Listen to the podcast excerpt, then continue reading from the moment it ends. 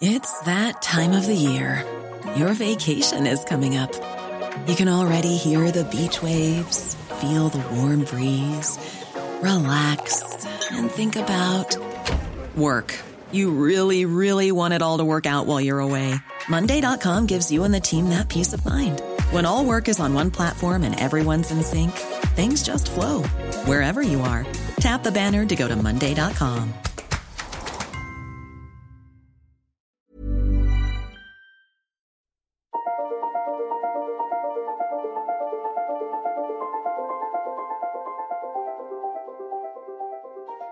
Hello, my name's David Runciman, and this is Past, Present, Future.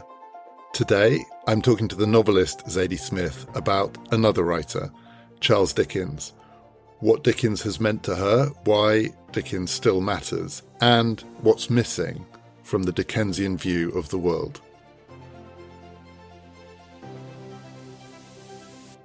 Past, Present, Future is brought to you in partnership with the London Review of Books, where you can read essays on Dickens, on Zadie Smith, and on everything in between. To subscribe for a special rate and to get access to the LRB's peerless archive, just go to lrb.me slash ppf. That's lrb.me slash ppf.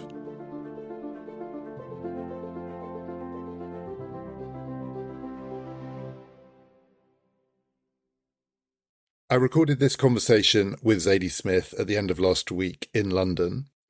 Her new novel is called The Fraud, and it's not primarily about Charles Dickens, but Dickens is a character in it. He has more than a walk on part, and he hovers over the background of the story that she tells, even though some of the other characters are pretty mocking of Dickens and sometimes scathing about him. They can't get away from him. He is inescapable. This conversation is not just about Dickens. We're going to be talking about other writers too. We discuss George Orwell. We talk about Turgenev. And at the end, Toni Morrison. But Dickens, the inescapable, incomparable Charles Dickens, is where we start. Zadie, you wrote in the New Yorker that you read too much Dickens as a child. How come? I mean, what was it like? What kept you coming back to him? Because I I know people are meant to read Dickens as children, but my feeling is that they don't. But you did. I mean, that might be one of the problems of my childhood. I was always doing things that I was meant to do. uh, out of a feeling of anxiety, so I did read a lot of Dickens, and I and I did enjoy him. Like the the life of it, and the voices in it meant something to me from the beginning. This kind of mass, often like working class variety of speech. I, I recognized it. I knew it, and I lived amongst it as well. So it was the it was the panoply of characters, not Yeah. the not the plots, which No, even then I knew the plots were cobbled together. I mean, there are periods in the middle of a book where he'll be suddenly thinking about theatrical impresarios and how they've mistreated him, and that essay will just appear in like chapter 27. So they were always unwieldy, but something brings you back just the, the human energy of it. and so when you read Dickens now as an adult, do you get that childlike sense of excitement from the energy, or do you is it really hard to recapture as an adult what spoke to you as a child? I mean, no, I, I always have respect. The idea of trying to make a character live in a paragraph, he is the king of it. He is the king of it. But the question is, uh, what kind of person is built up in a paragraph? A kind of caricature, a kind of comic monstrosity. He's brilliant at all those things. And I think when you, in your life, you recognize as you get older that some people do present as comic monstrosities. It's not as if they don't exist. But I guess in my own fiction, I've been interested in doing more than a paragraph. Yeah. So I wanted to read you this Yeah. paragraph of yours hmm from the chapter of The Fraud, which is called Dickens is Dead. And you were writing in the New Yorker about killing Dickens. And this is Mrs. Touchet, your central character Yeah. in The Fraud, Fair. Thinking about Dickens, someone she knew and came to suspect. And this is Mrs. Touchet. She began thinking of that second-hand clothes shop on Monmouth Street, which the young Boz, by merely observing, had rendered so startlingly animate, filling all the vacant dresses and coats and shoes in the window with a cast of humans, each one convincing, conjured in a sentence, over brimming with life, what looked like life.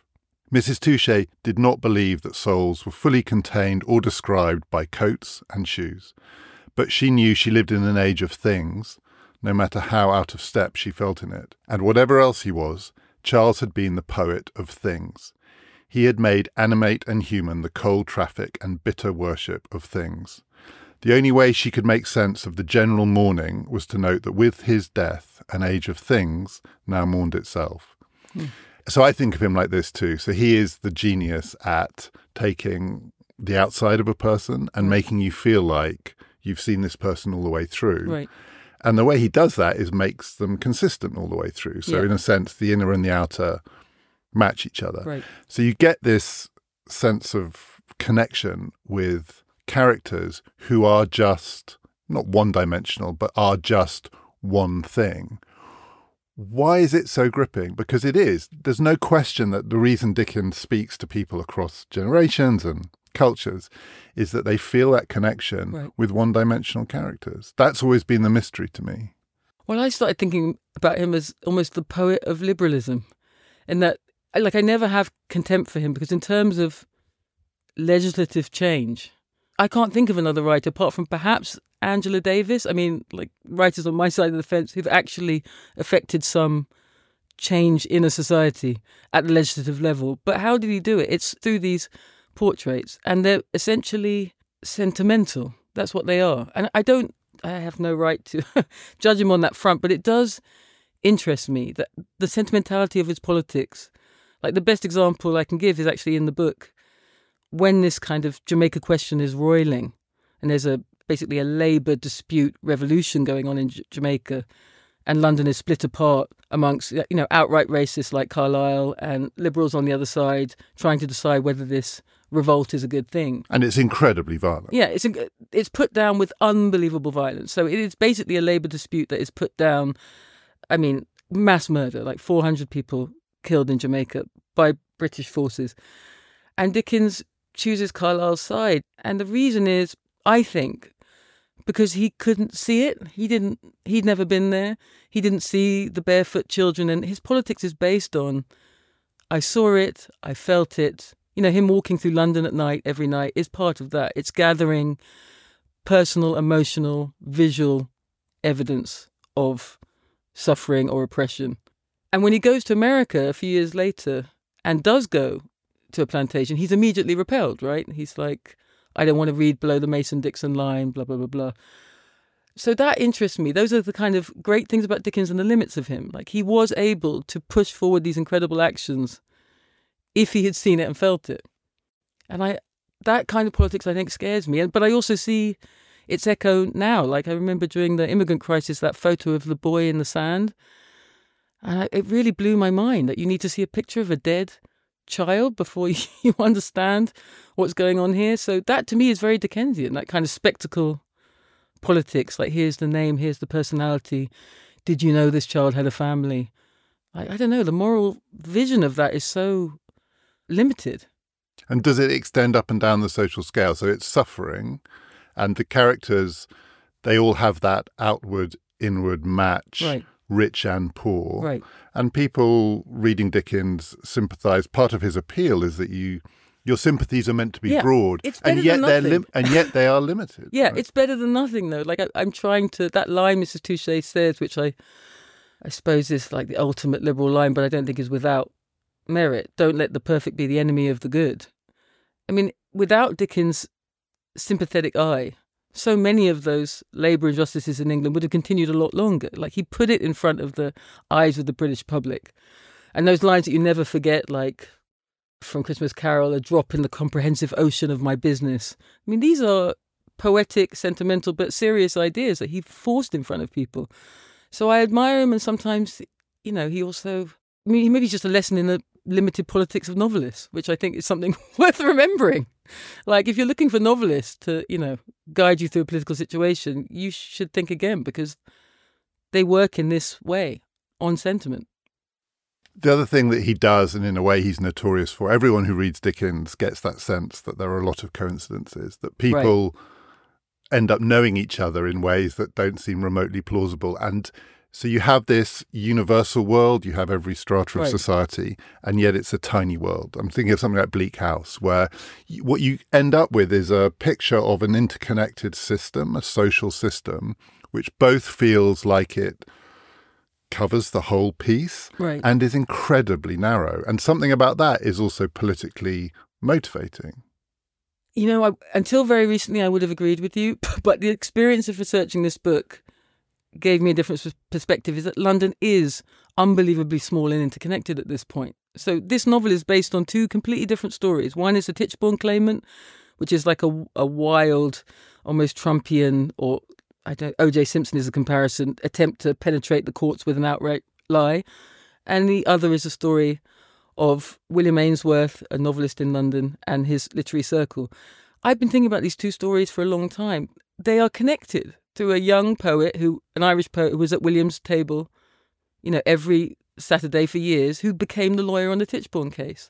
And those kind of absurd coincidences kept on coming up, you know, as I was researching it. Like Mrs. Touchet, a real person who I was interested in, turns out to be the great granddaughter by marriage of one of the most infamous slave traders of Manchester history. So we are talking about a small intertwined world in which all roads do lead to Jamaica and capital is very tied up in these various apparently different situations. So I began to see his coincidences as, you know, realism, which I didn't think of before. But then when you read Dickens himself, you don't feel all roads lead to Jamaica. No. You feel this is a a microcosm of England. Yeah. And so it has that universal sense, but it's it's just one universe. Yes. And the world true. outside, which you bring so this novel is about the world outside, and I want to talk about Australia too. So it's about Right. Australia and it's about North America, the two worlds that exist outside Dickens's world. But Dickens himself somehow persuades you that you can understand how everything is connected, say Right. in a book like Bleak House, without having to think about the world outside. The No, world outside absolutely. England. I mean, but uh, if you accuse him of that, which I do, it's shared. It's an instinct shared by the whole of England. Yeah. Like the more I thought about it, really after I wrote the book, thinking about the Tichborne trial, in which you have a previously enslaved black man from Jamaica, a wild Irish lawyer from Cork, and a working class white English man on stage effectively in the middle of British power in the Queen's Court every day for almost three years. What you're getting is a dramatization of all the things the English don't want to think about Ireland, Jamaica, and the poor. It was a it was a proper intervention. And the fact that everybody was talking about it, having to hear about it, was forcing all of these questions into people's faces again. I think Dickens really disliked chaos. I mean, that really is very deep in his instinct. He wanted to control things, and if he was changing things, he wanted to be in control of that change. Like, I think it's in Claire Tomalin's book, she talks about his House for Fallen Women, which I think, from the view of 2023, we can find pretty peculiar, right? Like, he's sending letters every morning trying to check what they're doing, what time they're getting dressed, have they said their prayers yet, what they're eating. I mean, it's beyond, you know, any kind of conservative fancy of the nanny state. It's really controlling. I think he thought about people that way, like characters who should be available for his manipulation at all times. Yeah, in this book you describe him as a thief of people's characters. Or other, sorry, you Yeah. don't, Mrs. Touchet does. Mrs. Touchet does. I actually think that critique, which is obviously very popular again, the idea that novelists are soul stealers, that the whole architecture of the argument is slightly wrong because I know when I'm writing. I mean, a good example is there's a scene of Mrs. Touchet with Henry and Andrew, two black men walking down the street, and everybody's staring. And after I wrote the scene, I thought, well, I'm I'm not a white woman walking with two black men in 1873 but I must subconsciously, some part of me remembers the feeling of being in my family, for instance, in 1978, and people staring a fair amount. So remembering that, I thought, it's like that. It's like acting. And of course, Dickens was a great actor, and my brother is an actor. And if my brother's going to play Oedipus, he doesn't need to know, you know, what it's like to have sex with your mother and kill your father, but he does need to feel fear, desire. It's like that. You're using your emotions. So it's self vampiric, I think. So I know Mrs. Touchet thinks Dickens is a vampire of people, but I think he was more a vampire of his own emotions. He'd had many of them, he'd had this extreme childhood, and he just knows how to dole them out. onto characters. He doles them out singly, I think. Terrified children, dominant men. He transports them out, but that's a different kind of accusation. You can still call it vampirism, but it's it's auto. I don't know what the word for that is. It's auto vampirism. I think it's probably true that everyone who's found themselves written up in a novel and recognizes their own character in a novel Right. feels that they've been reduced. Yeah, that they've, horrifying. they've been to every everyone in the same way that if you if you read a story in a newspaper, you read the newspaper every day and you believe what you read. I do Until anyway. it's about you. Until it's about you, and then you realize it's all bollocks, right? Yeah. And all of it is made up. Right. And you discover yourself in a novel, and then you think, they've just turned me into a kind of completely one dimensional person. Right. But of course, part of the point is that is how most people see most people. That's I mean, it. it is one of the themes of your book, Right. right? When you see through people, it's incredibly hard to hold on to the hidden Right. depths because we can only function in the world Right. by treating each other in this way. So there's something about seeing it written down which you feel is a theft, but it's not. There's a truth to it. There's a truth to it. That's how we see people with this distance. But also, there's a kind of ethical importance in it. Like I thought when I was writing Andrew Bogle that Mrs. Touchet is the vampire, right? She wants to know everything. She wants to know the interiors of people. She wants to know their souls.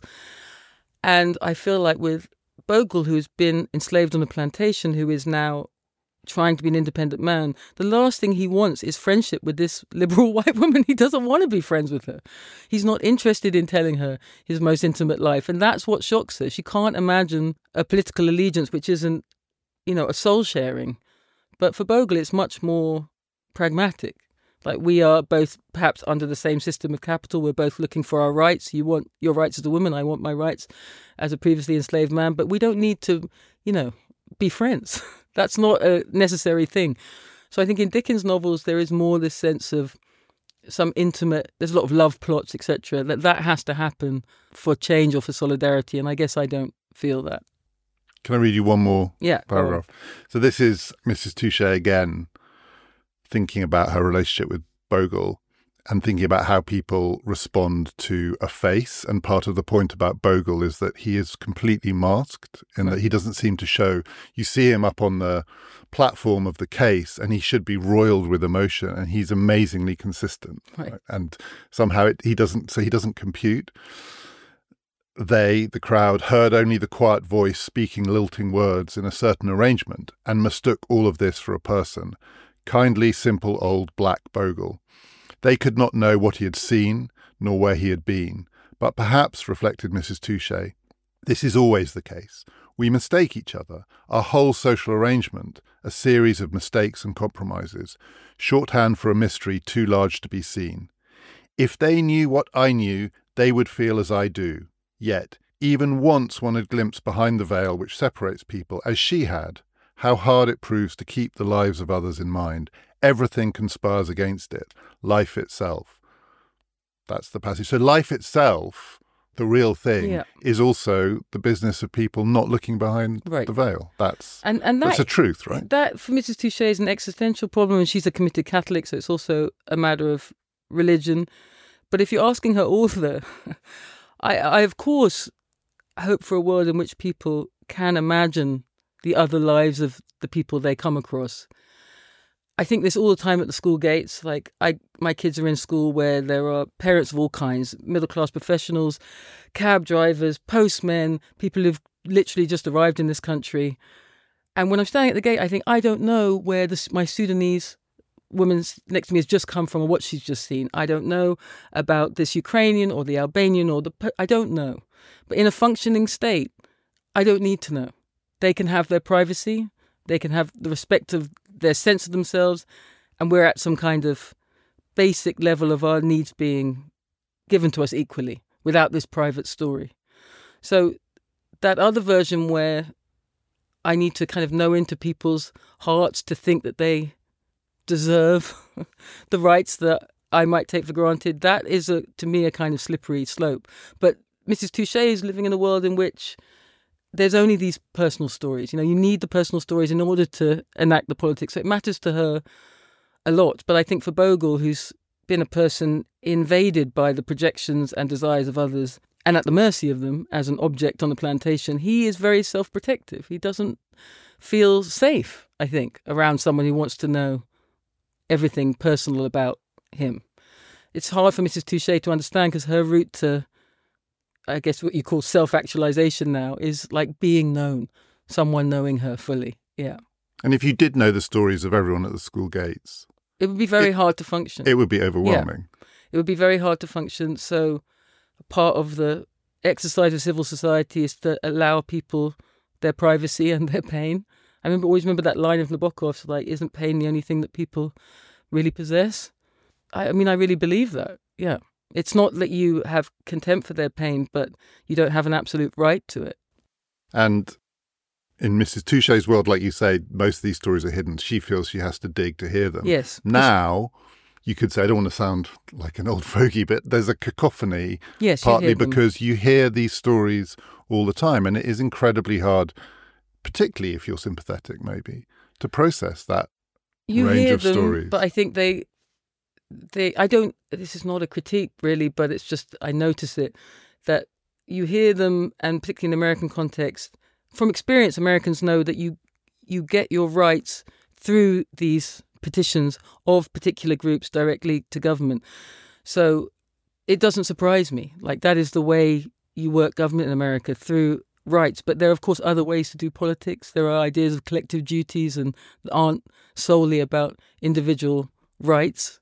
I mean that argument in America is just doesn't exist. There's no point in beginning to make it. But I think here we do have a memory of different kinds of politics that don't only work on I am pursuing my individual rights, but also I am making an analogy between my situation and your situation structurally, even if we are not identical.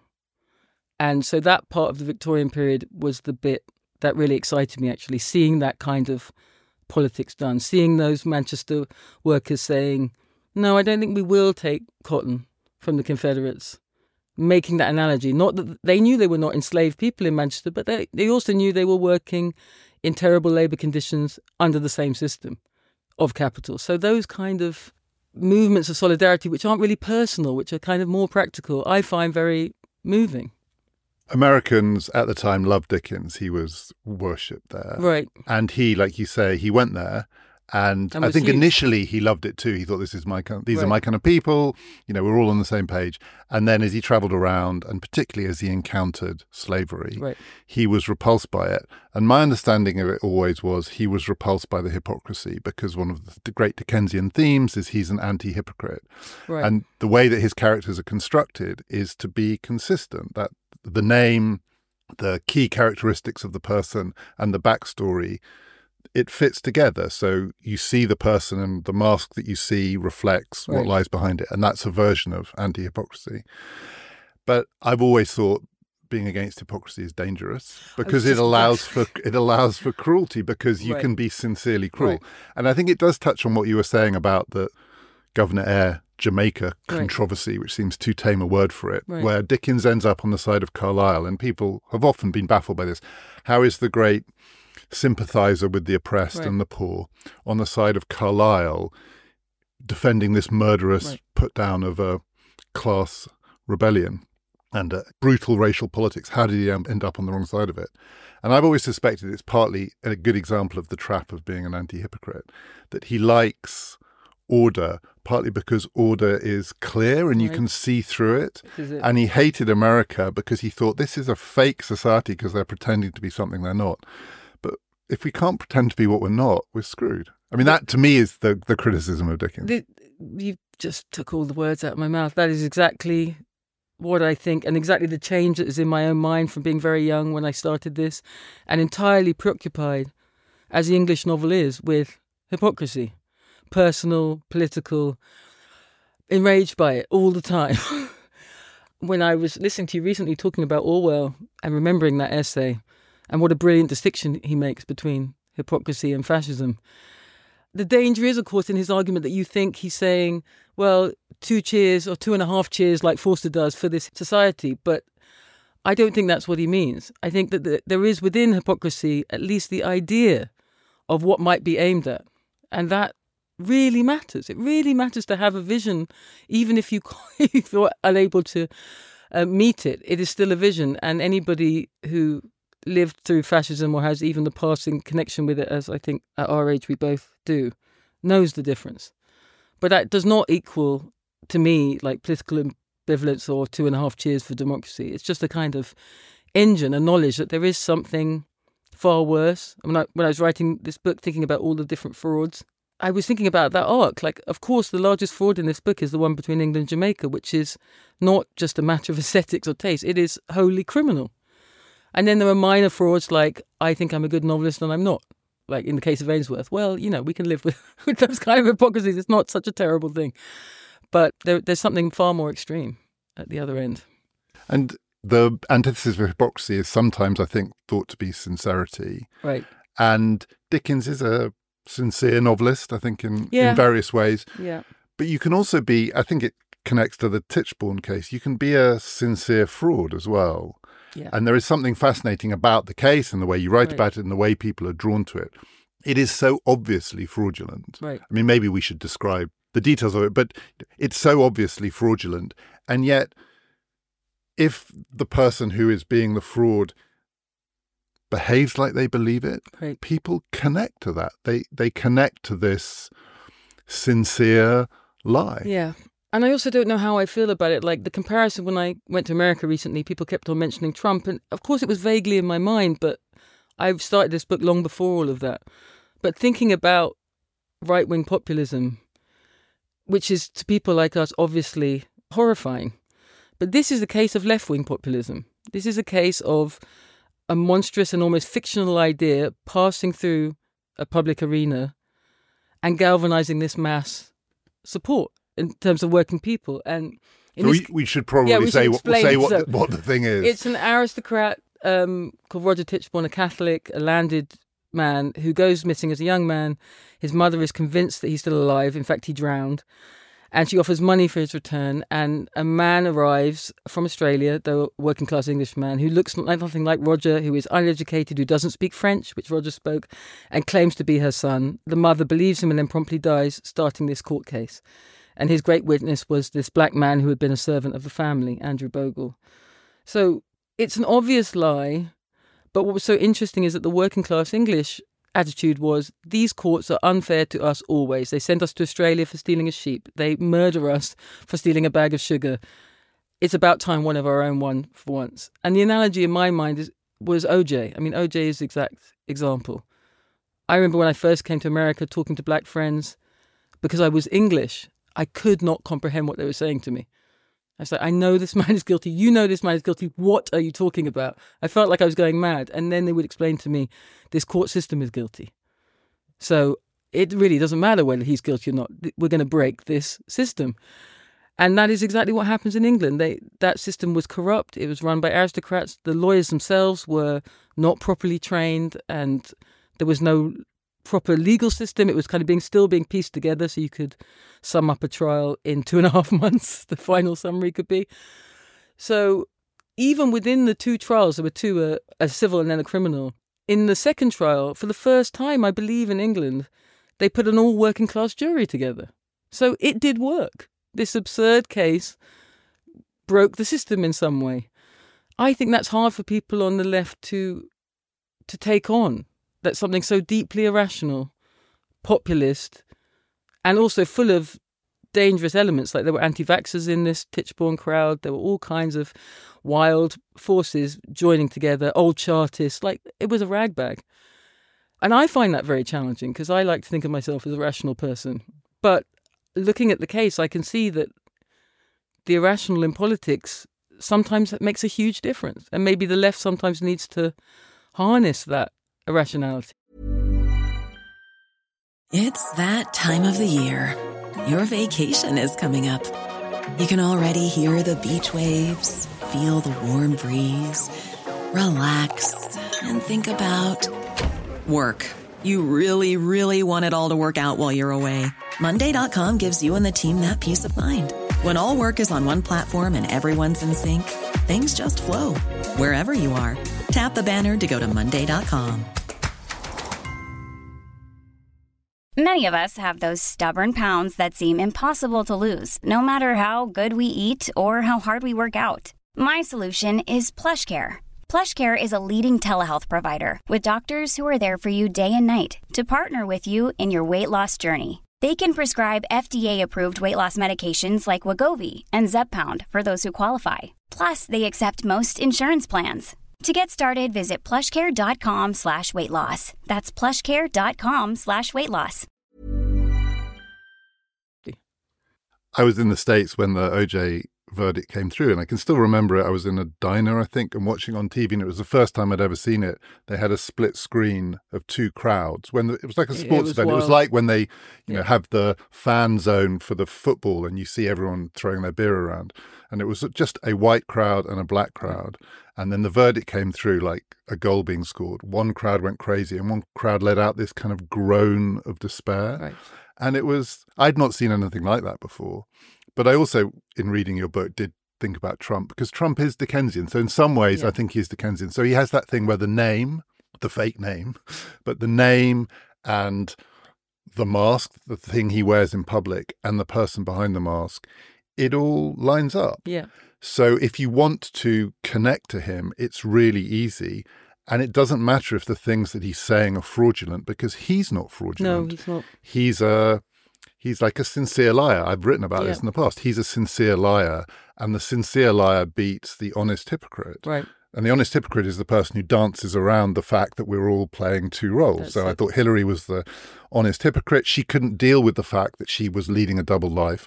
And Trump just, though yeah, technically he Yeah. lost in some ways, but still, you win because people, in the end, I think, pick the sincere liar over the honest hypocrite. Yeah. It's the tools of fiction as well. He's a poor rich man, as we know in New York, and OJ is a white black man.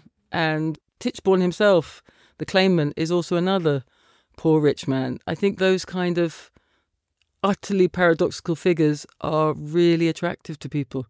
It just releases this tension, not this mealy mouthed nonsense you get from most of your politicians, just this kind of direct, open lie.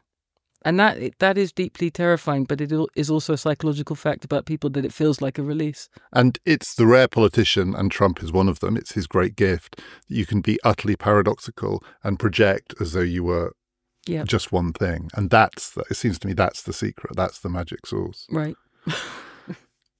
The other thing about the Tichborne case is, and this is a, a Dickensian theme that, again, I think a lot of people read Dickens and they they are struck by this and maybe baffled by it, which is the, the part that Australia plays. So in the Tichborne case, it turns on the man who becomes the Tichborne claimant. He emerges from Wagga Wagga in Right. Australia, where he's a butcher, but he says, I'm a lord. And then Bogle backs him up in this. But Australia is this place where you go and then you come back as a completely different person. And that is a theme across Dickens's novels. And then the thing about Dickens that always his personal life is chilling in lots of ways.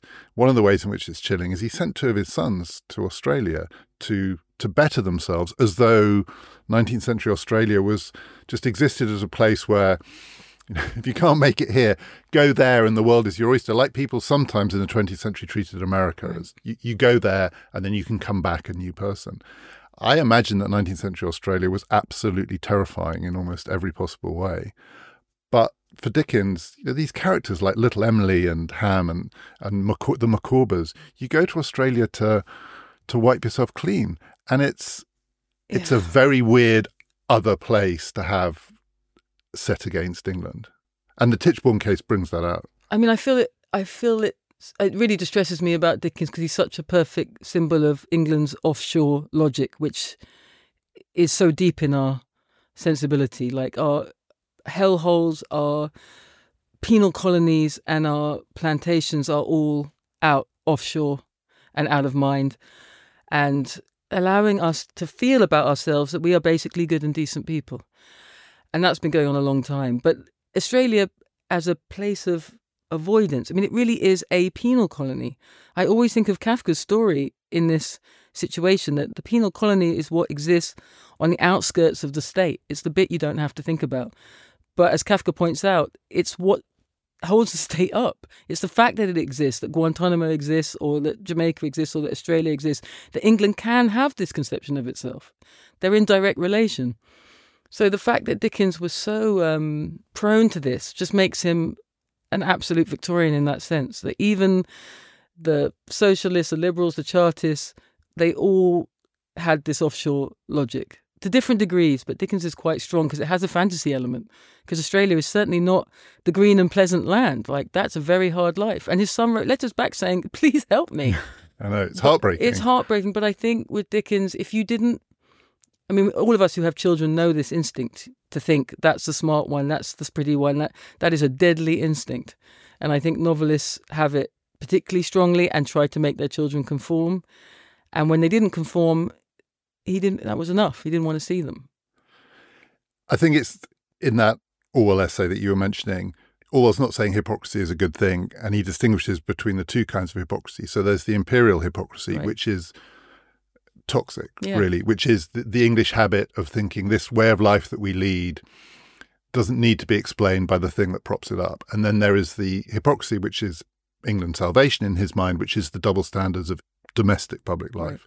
But it's the it's the offshore hypocrisy, the out of sight, out of mind bit that he thinks will destroy the other thing, and you get that you know, that runs right the way through the 19th Yeah. century. And the Australian Dickens's Australia is a pretty good example of that. It just doesn't compute the way he constructs a place that exists in order for people here to go there and come back. And the Tichborne Claimant is a good example of that. Yeah. It's absurd, the It's idea that, and he obviously, when he comes back, he doesn't come back as a lord. He comes back as the guy he left, the guy from Wapping, and everyone can see it.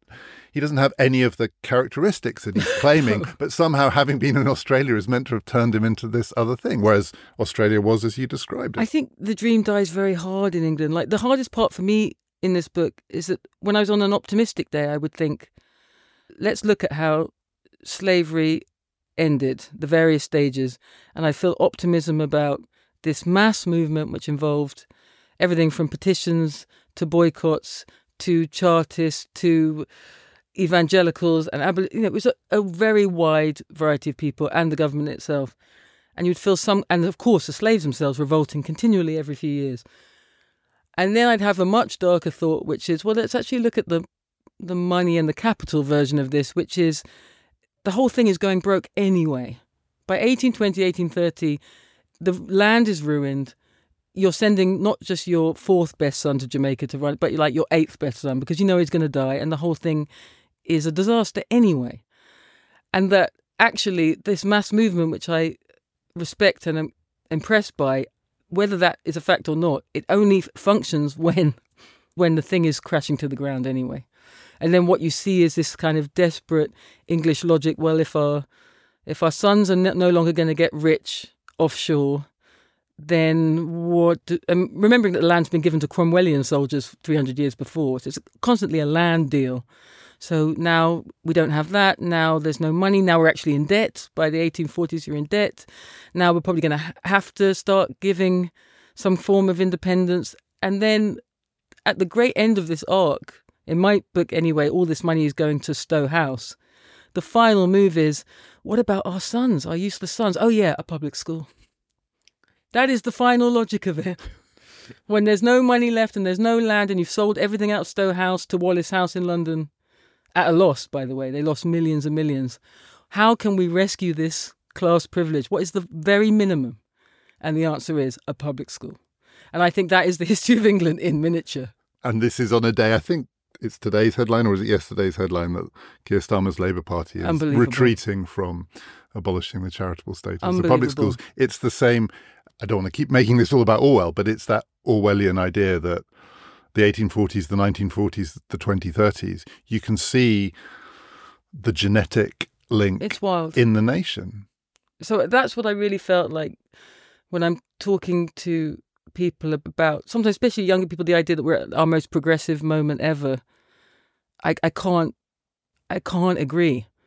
These things, which were meant to be, even the House of Lords and public schools, it's 2023, and we are still stuck. So I don't know. The work of the Victorians, I'm so um, grateful for their the radical part of it. Like when I think of the things I value in my life, parks, schools, and hospitals, and my house, the Victorians did all of that. Anything that is commons in my neighbourhood is certainly not done by Boris Johnson. It was done by the Victorians. So it is crazy to be living in the sad, crumbling remnants of a 200 year old radical movement for a commons. I mean, that is berserk. The other thing about the Jamaica story is that when you see, say, the movement to ab- abolish slavery, you see the arc of it in sort of headline political terms, and it has its great culmination with an act of parliament.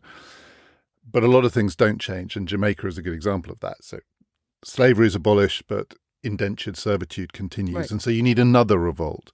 And then by the time you get to the Dickens Carlyle moment, people like Dickens are able to say to themselves that somehow these people are ungrateful It's amazing. because we gave them their great victory. And the danger, one of the dangers, I think, in politics is to mistake the symbolic victory for the act itself. And Absolutely. Jamaica is a pretty terrifying example of Yeah. that. The horror of Jamaica in the 1850s and the 1860s doesn't make you feel like what happened in the 1830s was the great victory.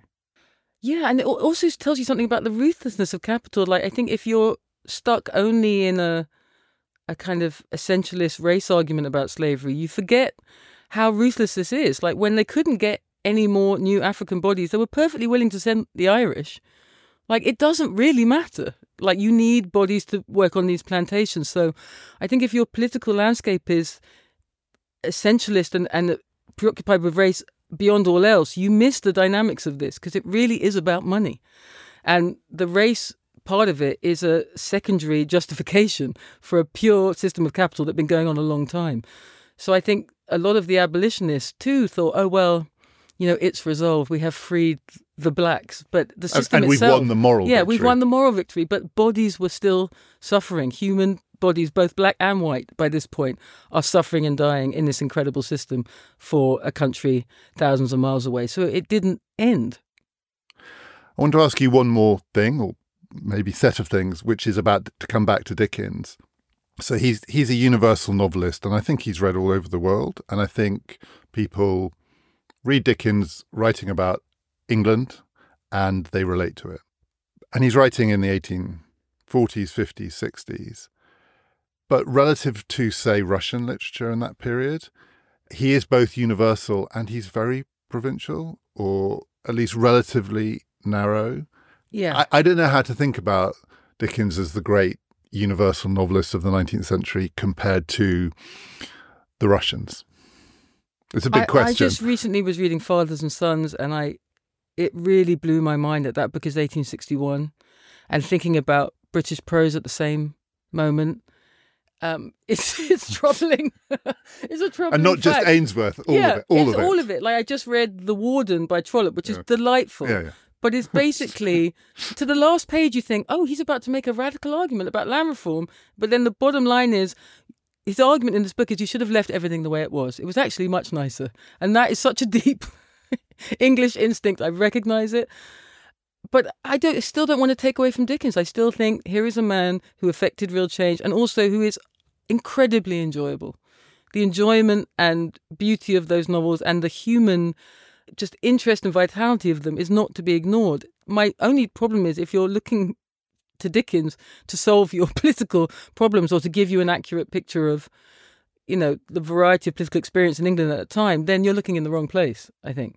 Whereas if you're reading Turgenev, you really are getting a picture of this competition between the liberals, the radicals, the conservatives, the aristocrats, the government itself. You, you really are getting a much broader, more realistic, less sentimental portrait. So these are very different writers, but you know, if I want to cozy up on an October night, yes, it will be with Dickens over Turgenev. I'm sure that English instinct is very deep in me. But as a novelist myself, his example is always a somewhat troubling one. Yeah, for sure.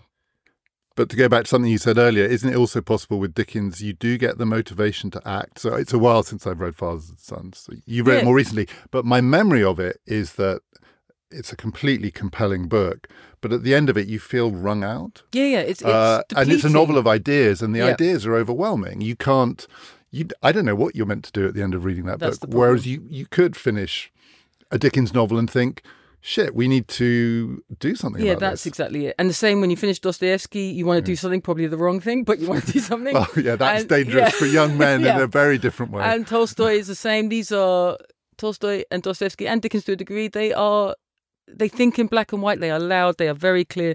Turgenev was accused always of being, you know, ambivalent, of not, you know, having a proper all the things I'm probably accused of. So I, I sympathise. But there's the question of what makes a good, a great novel, and what makes you uh, go up to the barricades. Maybe there are novels that do both at the same time.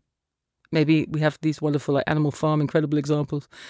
But to me, uh, Dickens, the simplicity of him sometimes can be incredibly powerful.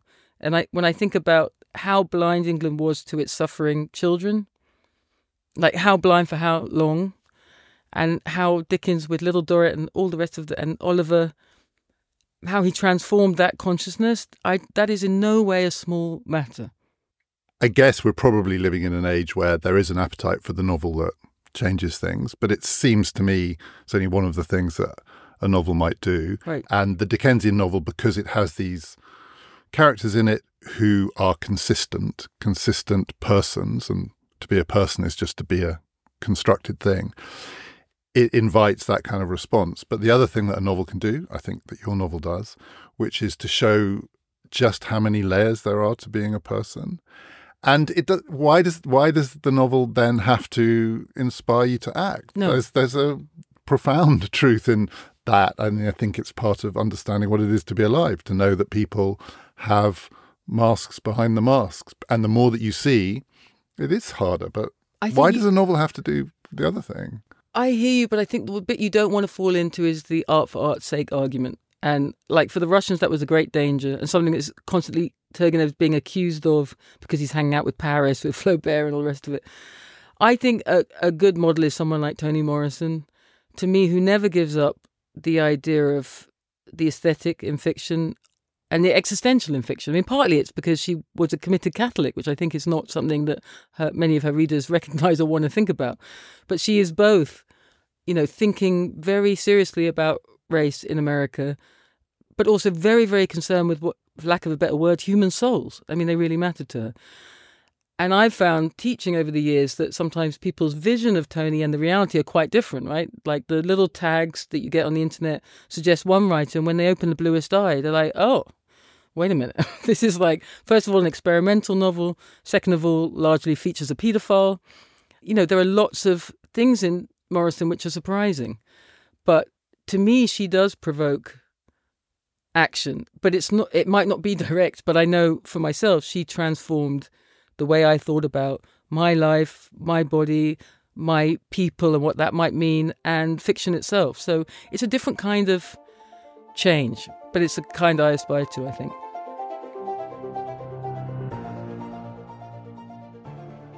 The Fraud by Zadie Smith is out now. I have to say, I did love it and you can get it wherever you get good books. As always, we will post links on Twitter to reading and writing connected to this week's episode. Do please follow us at PPF Ideas, and that's also where you'll hear about forthcoming episodes of the podcast. Next week, I'm going to be talking to Mary Beard, the historian of the ancient world, and we're going to be discussing what it means to rule an empire. Do please join us for that. My name is David Runciman, and this has been Past, Present, Future, brought to you in partnership with the London Review of Books.